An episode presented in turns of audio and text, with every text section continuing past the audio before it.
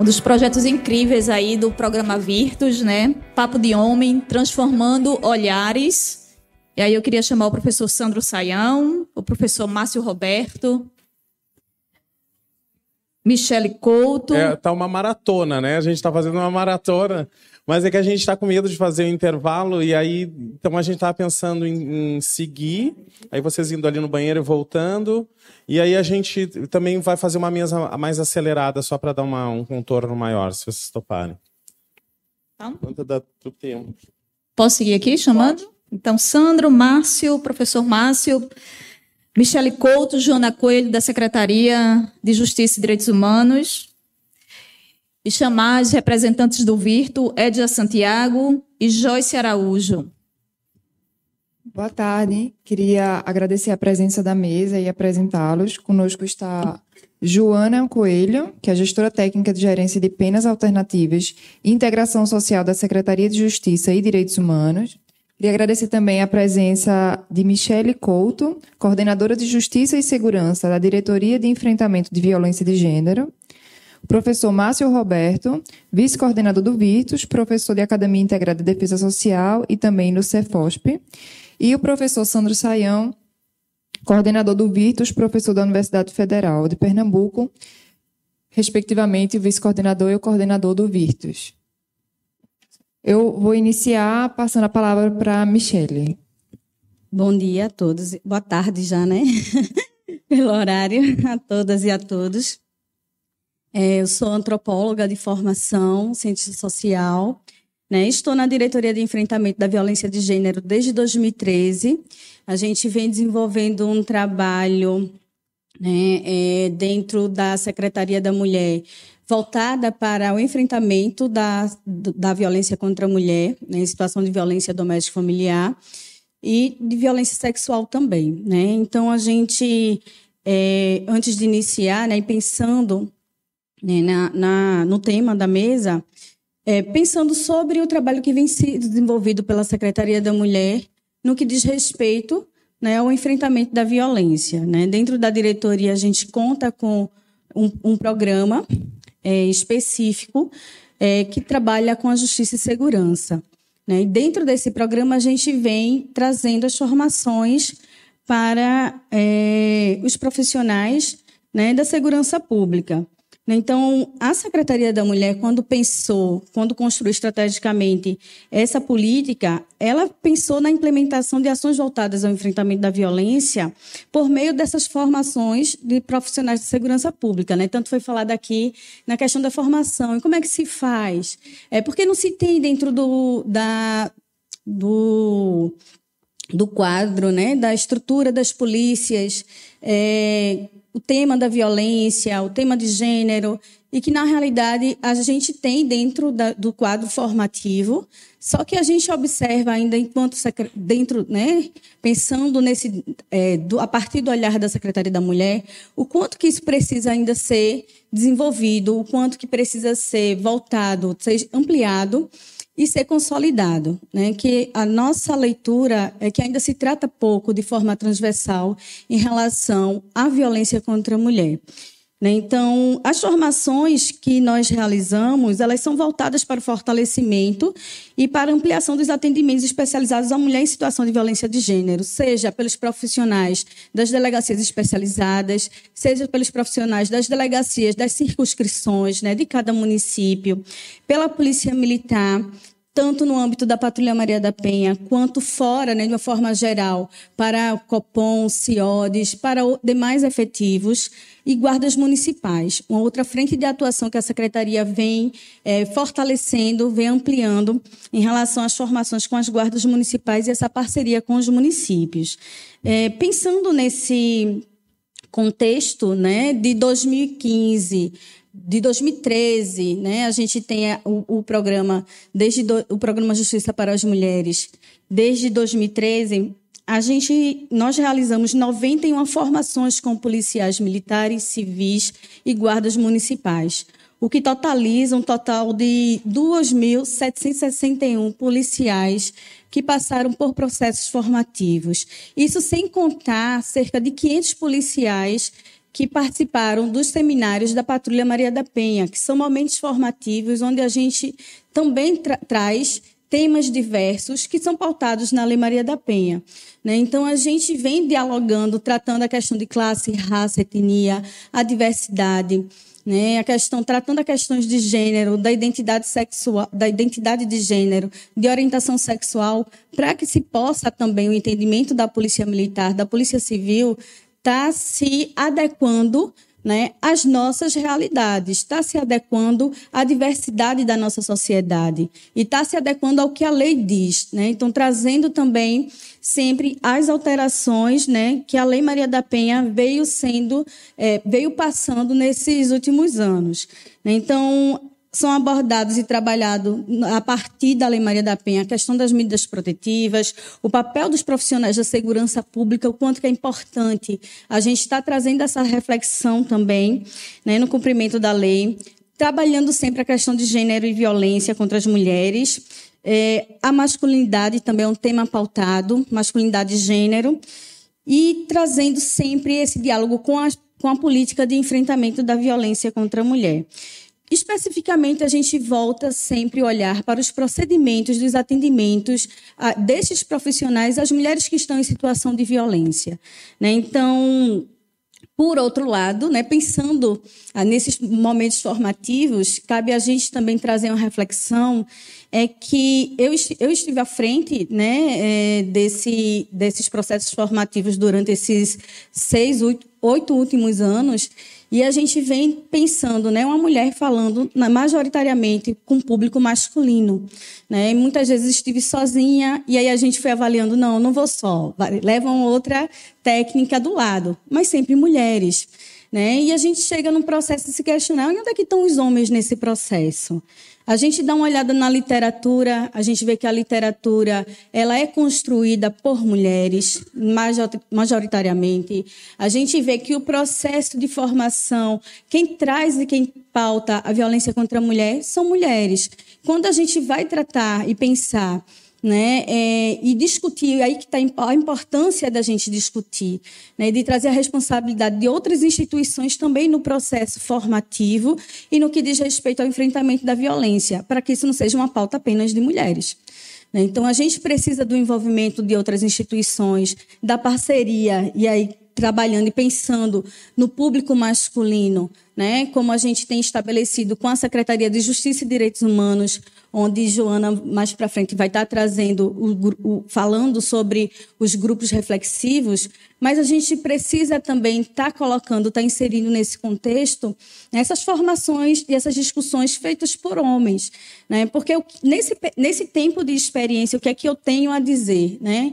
É que existe aqueles profissionais que entendem, que se, se propõem, né, se falar desse perfil desse, quem é esse homem, quem é essa mulher, que quer atender as mulheres que estão em situação de violência. Então, quando a gente dialoga com o gestor, com a gestora, com, com o comandante da polícia militar, né, de determinado batalhão, para que a gente possa estar tá implantando a Patrulha Maria da Penha naquela área integrada de segurança pública, que sejam profissionais que queiram trabalhar com o tema. Não adianta colocar profissionais que não se identificam né, e pensar né, que não pode ser homens né, que estejam respondendo que sejam homens violentos, sejam homens autores de violência também. Né? Então, a gente faz essa, essa leva essa reflexão né?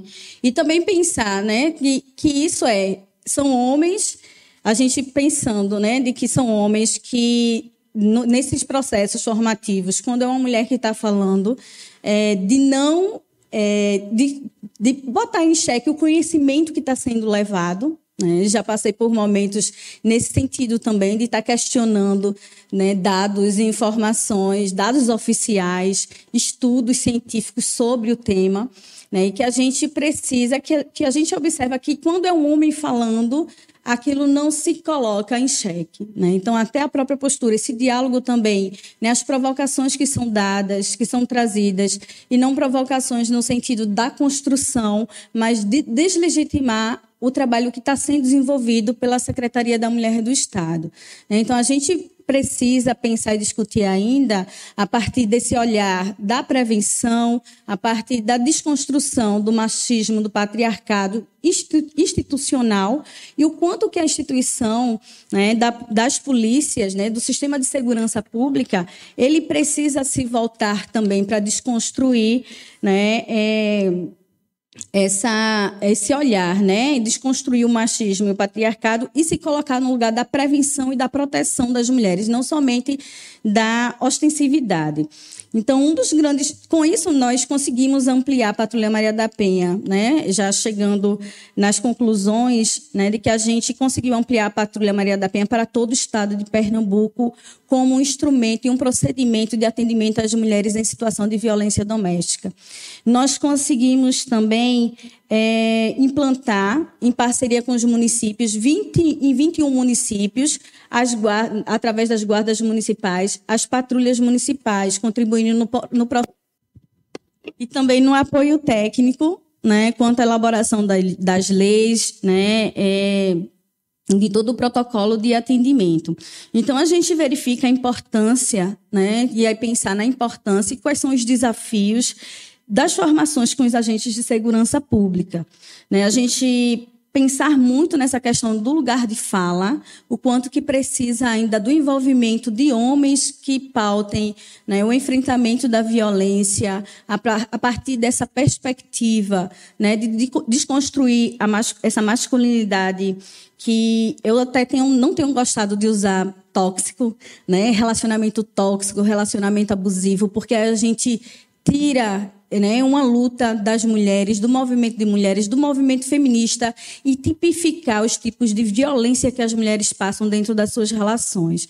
Né? É, a gente pensar também né, que é, normalmente são as mulheres que tratam sobre as questões de gênero e violência e a ausência de homens discutindo sobre o tema. Quanto que a gente precisa muito avançar nisso e trazer essa discussão e tratar que não é somente uma questão de mulher, conversa de mulher, mas que devem ser também temas tratados e abordados por homens, né? Porque inclusive é uma das questões que tanto na guarda quanto na polícia militar, quanto na polícia civil, quem trabalha no enfrentamento da violência contra a mulher acaba sendo desmerecido pelos próprios colegas das profissões, né, da própria instituição. Então, é não pensar e não tratar que isso é coisa de mulher, isso é coisa da nossa sociedade e não é uma coisa, é um assunto que precisa ser debatido, pautado, né, e trabalhado por todas e todos. Obrigada.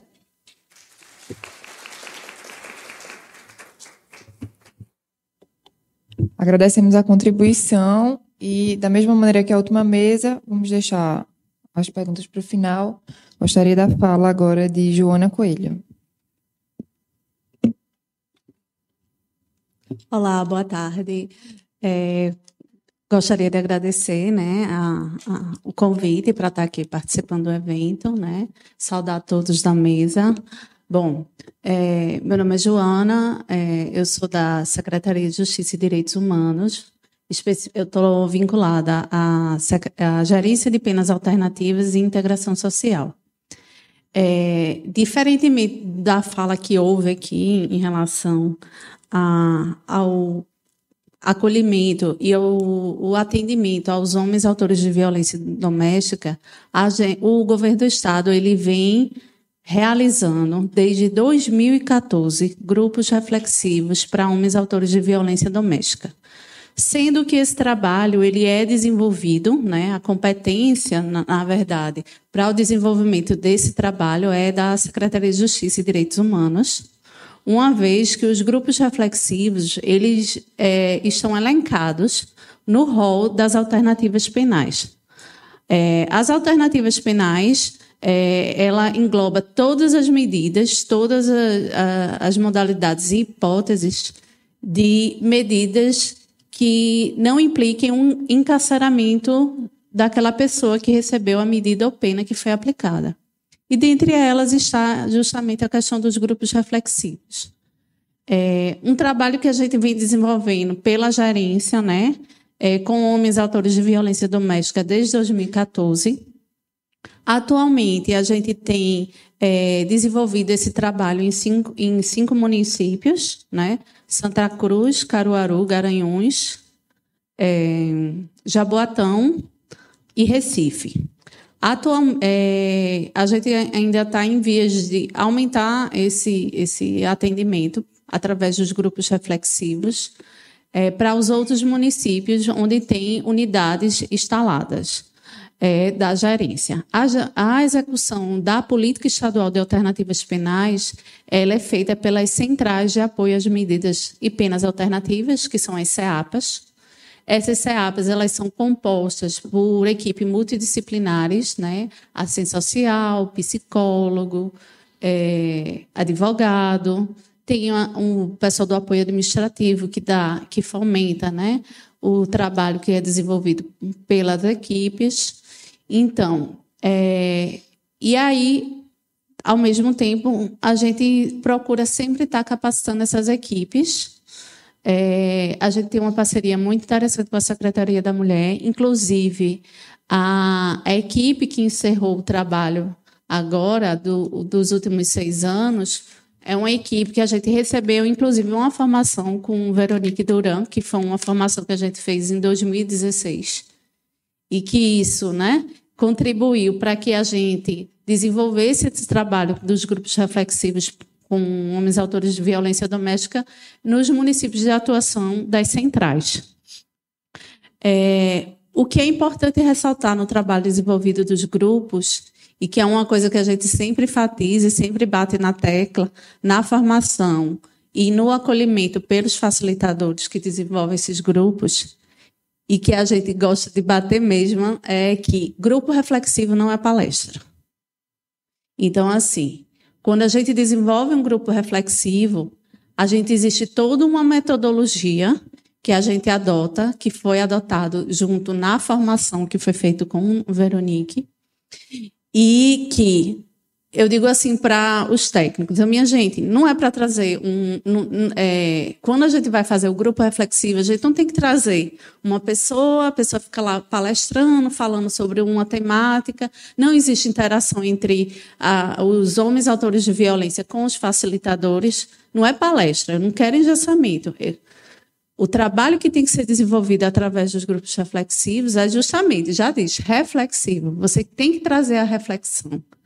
Ele vai ali, ele, ele vai, através da, da reflexão, entender os motivos pelo qual ele está passando por aquilo.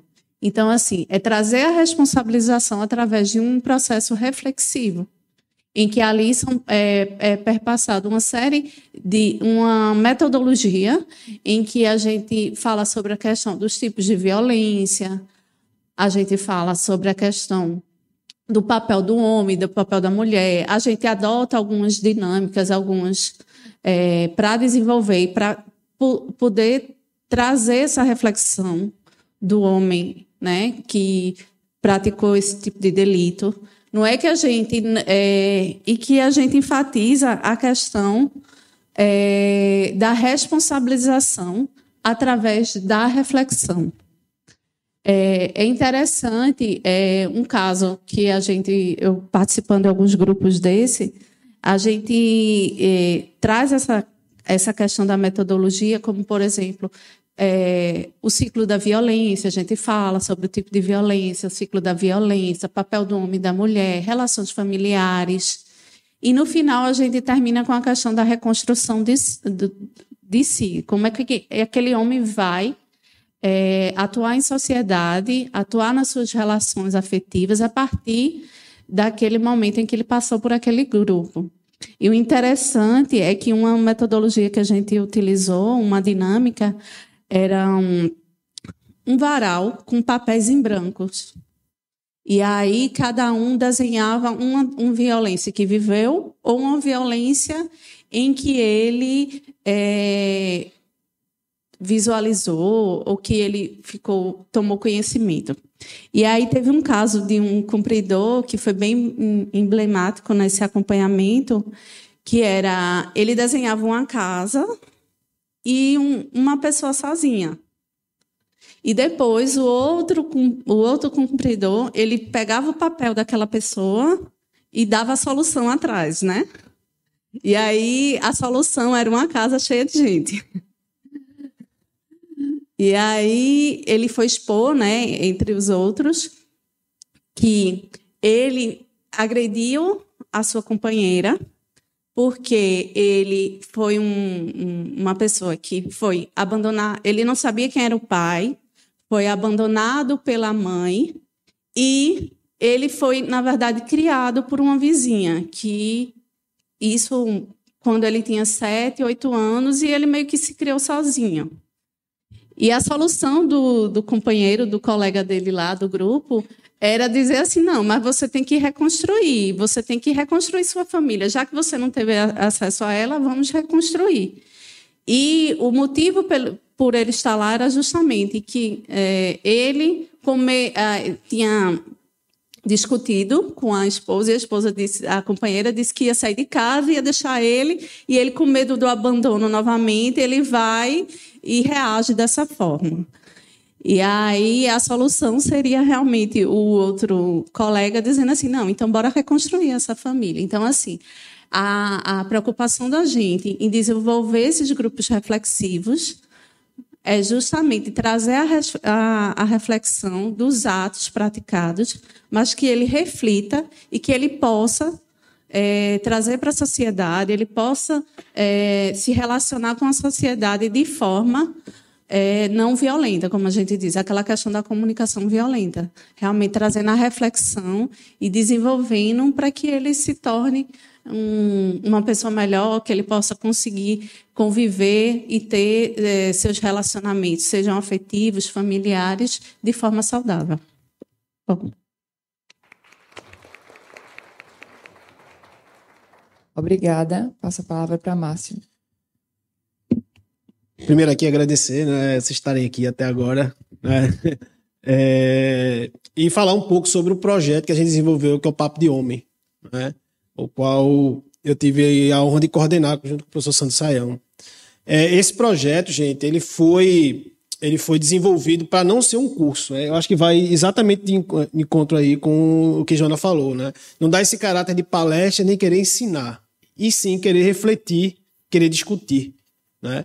Então, dessa forma, a gente organizou né, com as guardas municipais, principalmente com guardas municipais, policiais militares e civis, priorizando aqueles que atendem as mulheres, ou seja, as patrulhas Maria da Penha. Né? Então a gente montou uma turma, foram três turmas né, que aconteceu é, durante esse ano, e uma turma foi exclusiva de guardas municipais, creio que tem um, aqui alguns que, que participaram. Né? É, a segunda, a gente é, fez uma, uma turma só de policiais militares, até porque pelo efetivo da Polícia Militar ser, ser bem maior. Né? E a terceira, a gente fez um grupo misto. Né? E justamente a gente debateu durante oito encontros, né, com diversas técnicas, com brainstorm, com é, vídeos. Né, é, eu, eu, lembro muito bem de uma pergunta que o professor Sandro fez, né, que você sabe que a gente é os homens são acometidos de um de uma espécie de um câncer, né, de câncer de pênis. E uma das perguntas foi é, e a, a, a, infelizmente a, consequência é a amputação. E aí uma das perguntas foi: é, será que esse homem deixa de ser homem? Né? E isso gerou uma. E, e assim, é tão importante um grupo desse, porque. É, e até Michelle diz: olha, ele foi barrado no grupo tal, porque é, realmente a gente só, só participavam homens. Né? E é incrível, gente, o que e claro, aqui a gente está com o universo de, profissionais de segurança pública e é incrível o que vem de pensamento. É? É, as pessoas se sentem mais é, à vontade de expressar alguns pensamentos. E lá a gente não estava ali presente para julgar. A gente estava presente ali para fomentar a discussão não é? e ouvir. E um, um dos comentários que os policiais e guardas municipais, os profissionais de segurança pública falavam mais é: puxa, isso deveria ter na minha instituição, ou seja, escutar mais. Então, isso foi muito comum. Então, um dos temas que a gente, né, por exemplo, a gente, o primeiro tema que a gente discutiu foi o que é ser homem. Né? Depois a gente vem a discutir machismo, machismo estrutural e misoginia. Depois a gente discutiu a hipersexualização do corpo feminino. Foi um tema bem interessante. Depois a gente discutiu a transfobia. Né? Em seguida, a gente discutiu medos e mitos em torno do masculino. O sexto encontro, a gente discutiu tipos de violência contra as mulheres. E, por último, a ressignificação do masculino. Então, nesse, a, a gente procurou progredir passo a passo nessas temáticas. À medida que eles ficavam mais à vontade para discutir, no próximo tema a gente aprofundava mais. Né?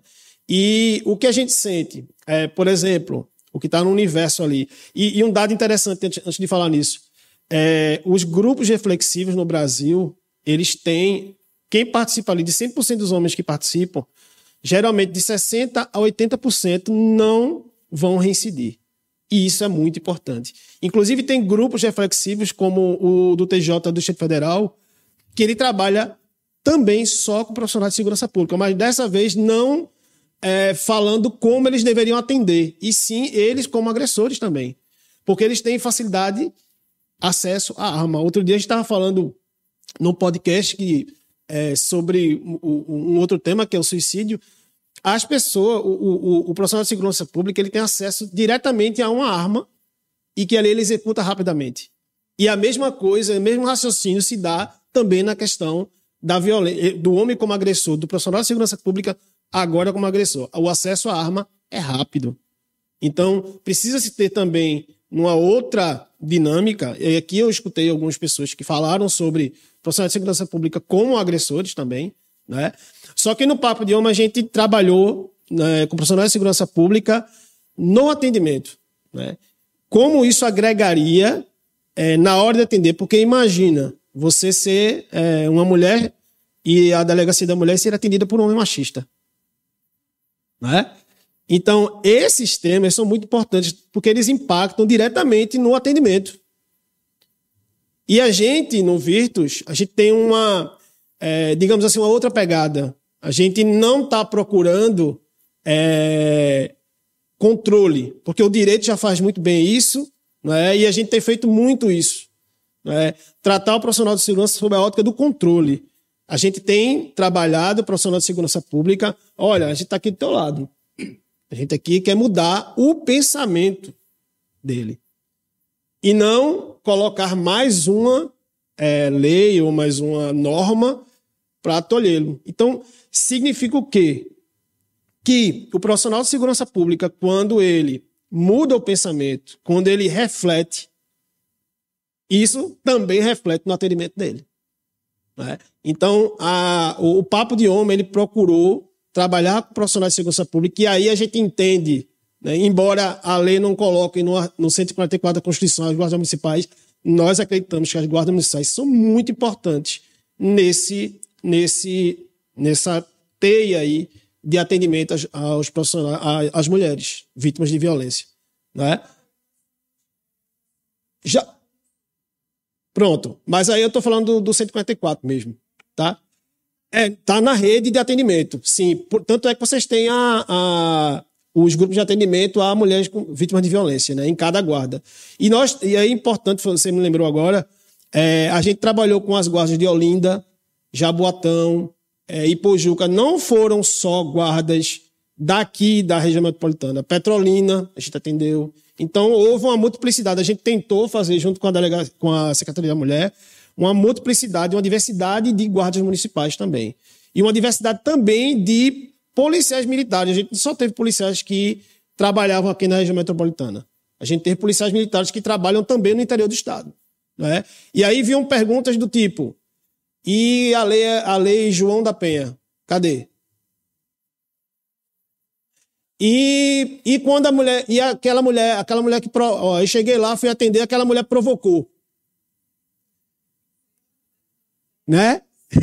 Então, isso demonstra claramente o quanto escutar e refletir é importante. Né? Então, o projeto Papo de Homem teve o apoio da Secretaria da Mulher, da deputada Gleide Ângelo, né? e Sandro vai. Oi? O Instituto Maria da Penha, claro. Regina Célia aqui, poderia falar isso. é, e aí, Sandro vai dar uma aprofundada nesse, nesse, nesse trabalho, tá? Então, eu fico por aqui, agradeço a, a vocês estarem aqui até agora ouvindo a gente. Muito obrigado. Eu não vou aprofundar muito, senão vai, vai todo mundo me jogar alguma coisa aqui por cima, porque né, tá todo mundo cansado. Mas eu só gostaria de dizer que esse, nesse projeto alguns elementos de aprendizado que a gente aprendeu talvez mais do que a gente tenha contribuído. E isso foi uma questão muito importante. Eu sempre destaco para o próprio Major Scanoni também pra, pra, porque às vezes nós na academia você sabe que a gente teve uma, é cultivado uma certa dicotomia entre segurança pública e a questão da academia da universidade né? Eu sou, sou professor da Universidade Federal de Pernambuco. E aí a gente está através do Virtus mostrando como nós temos nós somos pares né? Nós somos parceiros de uma mesma mesma discussão, de um mesmo objetivo, então que nós não somos contraditórios, porque sempre são vistos como contraditórios. Nós, da, da universidade, somos contra a polícia ou somos contra os agentes da segurança e não tem nada a ver, né? A gente precisa das forças de segurança, a gente precisa do trabalho, não é possível pensar direitos humanos sem a ação das forças de segurança pública, né? E como não é possível também pensar segurança pública sem direitos humanos, sem trabalhar com todas essas dimensões que são os elementos norteadores norteadores do agir policial. Isso é uma questão que a gente tem que tem um sentido de polícia que foi mudado ao longo do tempo, ao longo da história, e esses elementos é, dos direitos humanos são orientadores de novos sentidos, né? O trabalho da, da, da, dos agentes da segurança pública, isso a gente não pode negar. Mas dentro dessa dimensão do trabalho com homens, né? No homens que são homens que também atendem a vítimas de violência, no caso de violência, eu acho que é, esse aprendizado tem algumas coisas, né? Nós homens, né? Então, nós homens aqui numa mesa que tem várias mulheres, mas nós homens falamos de tudo e temos muita dificuldade de falar de nós, nós mesmos. Então a gente se mete da pitaco em tudo, mas na hora que nós temos que fazer uma autoanálise, uma autorreflexão e falar de elementos talvez mais profundos de nós mesmos, a gente tem muita dificuldade. Né? Então isso é um elemento que a gente partiu do, dessa dimensão de papo de homem. Segundo, discutir o que é homem Uh, o que é ser homem na nossa sociedade é, sem estarmos discutindo sexualidade que é uma questão, porque quando a gente tocava, vamos falar o que é ser homem, logo estamos falando sobre um questionamento da nossa sexualidade. É, a gente já desvinculou as duas coisas. Não estamos falando numa dimensão de, de questionamento da sexualidade. É, porque a, a, o que é ser homem é que está se discutindo esse papel do que é ser homem na sociedade não tem a ver necessariamente com orientação sexual nesse momento. Em algum momento pode até ter, aqui não. E era muito, muito interessante se libertar disso, porque já desatar algumas amarras de proteção, porque as, a, um dos maiores medos do homem e o preconceito uh, sobre as orientações sexuais tem a ver com isso, é o homem questionar a sua própria sexualidade. Então, a possibilidade do homem questionar a sua própria sexualidade é algo extremamente nevrálgico nesse ponto, e há muitos feminicídios por conta disso. De mulheres que, em algum momento da discussão ou de trabalho, ou o homem sente a sua masculinidade questionada.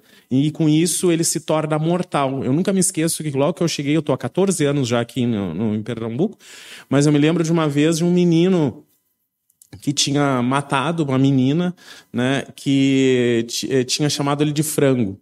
Ele, ele arrastou ela para uma obra e matou com, com tijoladas até. Eu fiquei surpreso com aquilo. Eu estava logo que eu tinha feito concurso e tinha chego aqui. E aí eu fui entender, porque lá no Rio Grande do Sul a gente não fala frango para dizer que. para questionar a sexualidade de alguém. Eu não sei mas por que chamaram de frango? Porque lá usam outros termos pejorativos. Aí me explicaram e eu disse assim: é, é, tu vê como foi extremamente doloroso para ele o questionamento da sua sexualidade.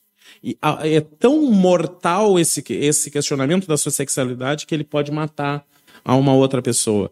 Então, isso eu creio que nos revela algumas coisas. Eu acho que o trabalho que nós, que nós estamos discutindo aqui, que em torno da violência, eu, eu como filósofo, né, eu acho que a gente tem que pensar quase como uma cebola Né? Existem camadas para esse trabalho.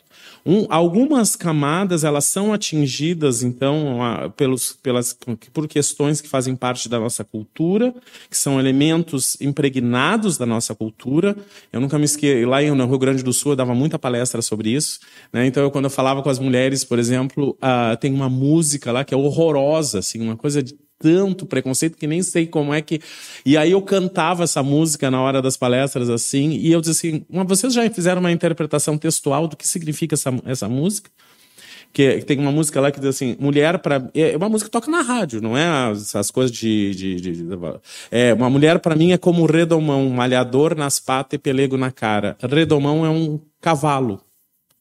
Né? Então, malhador nas patas quer dizer que tu vai botar esporas para dominar e botar um pelego no. Então, e, e, e as pessoas, eu digo assim, e as pessoas dançam isso. Num baile era hora de todo mundo sair correndo, tirar a energia, ninguém e se aceita. Então, isso são elementos culturais que a gente se dá conta e quando se dá conta deles, a gente consegue daí repensar. Então, isso é uma camada, né? Uma camada dessa cebola complexa que somos nós, né? E uh, outros elementos, que é esse que o, que o Márcio falou, por exemplo, que é uma questão aí de ordem um pouquinho mais uh, singular, que tem a ver com uma coisa que eu gosto de trabalhar muito a partir da, até do que Derrida, Jacques Derrida propôs, que é uns elementos desconstrutivos, né? A desconstrução do argumento, ela não significa dizer assim, você, uh, Scanone, você é errado e você é preconceituoso porque você diz isso. Isso não, não ajuda porque a pessoa se fecha, se encapsula. A desconstrução que Derrida propunha era quase, funcionava quase como um, um vírus de computador porque o vírus de computador ele entra, usa dos mesmos elementos e a partir daquilo ele desconstrói. Que foi um pouco isso que a gente fez quando se questionou o que é ser homem, quando se questionava se homens trans eram verdadeiramente homens. E aí se questionou, veja só, se está questionando que um homem trans não é homem porque ele não tem um pênis. E aí que veio essa discussão. Bom, e quando um homem que tem um câncer de pênis perde o pênis, ele deixa de ser homem? Se você tivesse um câncer de pênis, tomara que não tenha, né? Batíamos na madeira. Mas se você perdeu o seu pênis, você deixa de ser homem? Eles diziam não. Então, a presença de um pênis não é o que representa e tece para um indivíduo a sua singularidade, de, a sua dimensão de gênero. E aí eles ficam meio que atabalhoados, eles ficam meio perdidos nisso. Isso, para mim, eu creio, não sei se bem feito, né? mas eu creio que é um elemento de desconstrução, como outros elementos desconstrutivos, por exemplo, quando eles falavam que a gente pedia para caracterizar o que é ser homem, isso com os policiais, né? Mas isso eu gostei muito que Conceição falou, é que não é culpa as pessoas, porque nós não, os policiais e os agentes da segurança não vêm de uma bolha diferente dessa que a gente vive. Carrega, eu também tenho esses elementos machistas impregnados dentro de mim e, e, e, e, visualizo ele no encontro com os outros, né? Mas eu me lembro que é um dos elementos que a gente perguntou então, o que é ser homem, né? O que é ser homem para você? O ser homem era ser forte, corajoso, trabalhador. Aí, como a gente tem uma dimensão que o, a mulher é o contrário de homem, então se o homem é corajoso, é forte e é destemido, a mulher é o contrário, é frágil, é fraca e é cheia de medos. Só que aí a gente colocou assim, quantas mulheres são muito mais corajosas, muito mais. Então, são elementos aí desse encontro discursivo que a gente consegue desconstruir alguns elementos, mexer com algumas representações, né? Eu gosto muito também dessa dimensão das representações sociais, de que a gente tem do que é ser homem e do que é ser mulher, principalmente confundindo o homem com um ente agressivo, né? Da agressividade, quer dizer, o homem tem que ser agressivo. Tanto que a gente perguntou quando tu tirava desse homem o machismo e tirava dele a violência, a agressividade, o que que ficava? Eles diziam que era um homem afeminado. Muitos disseram que era um homem afeminado e frágil. Aí aparecem os policiais, né, os meninos que são todos policiais que estão ali, que têm um enfrentamento ao crime, mas não são pessoas brutas são pessoas também letradas. Então, é como a nossa sociedade ela também começou a distorcer essa dimensão da masculinidade, colocando, né, se o homem é mais gentil, é mais sensível, ele é automaticamente mais fraco. Ele é fraco. Tanto é que alguns elementos que a gente, quando vai trabalhar, principalmente com policiais, e a gente vai trabalhar com direitos humanos, é quase como se a gente estivesse amolecendo os policiais, entendeu? Porque eles vão ficar sensíveis a. Eu nunca me esqueço que teve um que disse assim: professor, vocês estão aí questionando a brutalidade, não sei o que, papapá, mas eu estava num ônibus e aí entrou um bandido e eu estava lá atrás e consegui. Uh, uh, imobilizar o bandido. E aí eu disse para ele assim: olha, eu queria dizer que se eu tivesse num ônibus e entrasse um bandido, eu queria que você estivesse lá. para me proteger, porque eu, eu preciso de alguém para me proteger, porque eu não sei me proteger se a, a, a, eu sei me proteger dos argumentos, porque aí eu estou preparado. Mas nessa parte eu não sei me proteger. No entanto, o que se está se discutindo aqui não é a força, a força necessária para contenção de aspectos destrutivos e mortais. Não é isso que está sendo posto em pauta. O que está sendo posto em pauta aqui são os excessos que a gente não deve trilhar, que é onde ali começa a, a se tornar um ato indigno e não bem-vindo, que é onde aí você tem aí um, uma pessoa que coloca o joelho na, no pescoço ela morre asfixiada, ou a tortura. Esses elementos não são bem-vindos. Mas a, a contenção a contenção e a despotencialização de pessoas que estejam dentro de um contexto querendo agredir outra, isso, isso são necessárias e as forças policiais estão aqui e, e, e nós precisamos dela. Né? Até o texto agora que está, o livro vai estar tá saindo o livro do Virtus, que é sair esse ano, mas é, tá, Parece estar sendo feito, no, acho que a pedra, assim, não, não, não, não sai nunca, mas já está pronto. A Veronique sempre me cobrou, já vai ser feito em, em, nem tábuas da lei lá do Moisés. Mas uh, eu escrevo um texto que se chama a uh, Vigilância Ética, né? que é essa de, o que a gente está sempre acostumado com vigiar para punir, porque a gente tem essa leitura Foucaultiana, mas uma vigilância que cuida, que vela por. Então, um professor, por exemplo, vela pelos seus um, um, pelos seus alunos, um, um, um, enfermeiro que cuida de um paciente, um médico, uma pessoa que vela por. Então, nós temos que estar atentos e vigilantes para que certas questões não se enraizem, não se instaurem. Mas só para encerrar, eu queria só dizer que, no entanto, nós somos um subsolo muito mais profundo, né? Uh, Dostoiévski mesmo escreve um texto que chama Notas do Subsolo. Nós temos dimensões misteriosas e escondidas de nós mesmos que se revelam e vêm à tona dependendo das situações. Então, nesse aspecto discursivo primordial, primeiro aqui, nós está tudo bem. O problema é que, colocados em certas situações, essa caixinha de Pandora pode se abrir e certos ventos mortais podem surgir dela.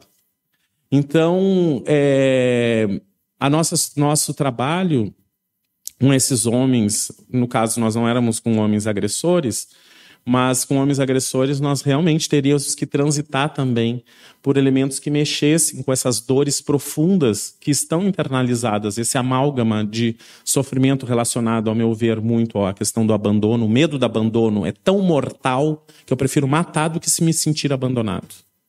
É absurdamente mortal eu me sentir objeto do outro. Um objeto que pode. O homem abandona, mas ele não pode se sentir abandonado. O homem deixa a mulher, troca a mulher, mas ele não pode se sentir nem trocado, nem abandonado. Isso tem a ver com elementos que não estão necessariamente ao acesso dos dispositivos lógicos racionais. Eles têm que ser um trabalho muito mais é, profundo e delicado, que envolveria daí né, os nossos parceiros da psicologia, da psicanálise e de elementos que pudessem tatear isso, né? Então é, é um pouco o papo de homem serviu, eu acho, para a gente aprender muito. Foi apenas com homens, é isso foi uma coisa muito questionada e eu sempre disse é, a gente quer um discurso que não seja esperado, né? Então se você me pergunta você é preconceituoso? Ninguém vai dizer assim, eu tenho cheio de preconceitos, tem um monte. É, basta escolher qual. Ninguém vai repetir isso, né? Não, é, mas nós somos cheios de preconceito. Ninguém vai dizer assim, ah, você é, você é violento com mulher? Eu disse, jamais. Né? Então, esse aspecto desse discurso que chega e que a gente faz, eu nunca me esqueço que uma vez eu estava trabalhando há muito tempo, e eu, tava, eu, tava, eu trabalhava com comunidades, né? E eu estava numa casa de umas pessoas, aí bateu um pessoal da, da universidade também para fazer uma, uma pergunta. E a, tinha, aparecia muitas crianças mordidas por ratos nessa comunidade. Crianças mordidas tinham. E aí a pessoa bateu na porta e disse assim: o pesquisador perguntou assim para a família: Vocês têm ratos em casa? Oxe, quem é que vai dizer sim? A gente tem um monte, a gente convive, toma café com ele. Era uma vergonha dizer que tu tinha rato, ninguém vai dizer, entendeu?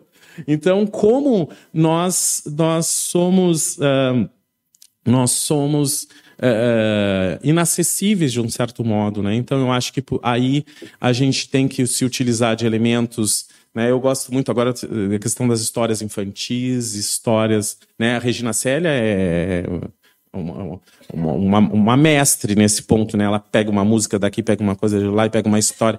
Aí conta essas histórias dela aí, a gente já quer chorar ali junto e não sei o que. Isso, isso, nós precisamos disso né, de pessoas também que tenham essa habilidade de uma empatia muito grande com o outro, a ponto dele não só se abrir, se afetar, isso sem garantia nenhuma de que a gente possa ser diferente. Que mudar, né, gente? É a coisa mais difícil. Falo por experiência própria, não precisa dizer, Veronique, por favor, não revele para ninguém.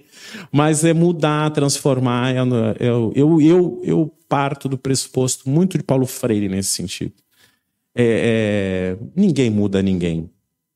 Ninguém transforma ninguém, ninguém educa ninguém. Nós nos mudamos, nos transformamos e nos reconfiguramos no encontro uns com os outros. No encontro que às vezes é de alegria, mas também no encontro uh, de que às vezes carrega tristezas, né? Às vezes nessas tristezas a gente encontra pontos que podem ser muito mais uh, reconstrutivos e reconfiguradores do que propriamente quando a gente. Então, eu, eu, eu queria só dizer uma coisa, que era olhar para o homem. Eu acho que a gente também tem muito preconceito de olhar para o homem agressor. Né? A gente, ah, vamos botar lá na França a gente tinha isso, bota na cadeia. Um homem fez isso, bota na cadeia. É, e eu acho que Veronique fala uma coisa que é muito bonita. Quando chegou a violência na sua vida, né? Quando, quando essa história começou, eu acho isso tão lindo, porque ninguém pensou, ah, eu vou me tornar uma pessoa uh, violenta, né? Mas, ao mesmo tempo, essas coisas foram chegando, foram se instaurando, foram se enraizando, tomando corpo, né? E, e, e, não só que às vezes até as pessoas dizem, os agressores dizem assim, eu fui tomado por um demônio, né? Eu estava endemoniado. São isso são são essas dimensões de nós mesmos mais profundas que vêm à tona, carregadas de tanto sofrimento que a gente não consegue lidar. Eu, eu acho que, que que isso, ah, quando a gente fala em humanizar as instituições, fala a gente também perceber essa dor do outro lado, que é uma dor que às vezes não, não infelizmente se desdobrou em violência, mas é uma dor que está ali de um ser humano, de uma pessoa também. Eu acho que é só é isso, mais ou menos.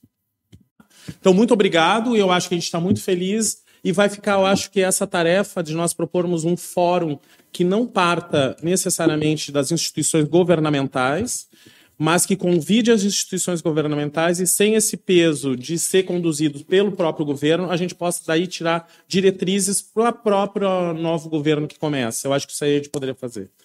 Amanhã, então, a, a, a, terceira mesa é Estado, proteção e revitimização, então vai voltar essas questões.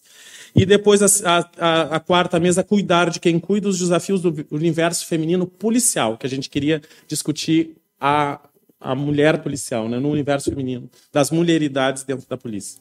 Muito obrigado, gente. Obrigado, obrigado pelo, pelo fôlego.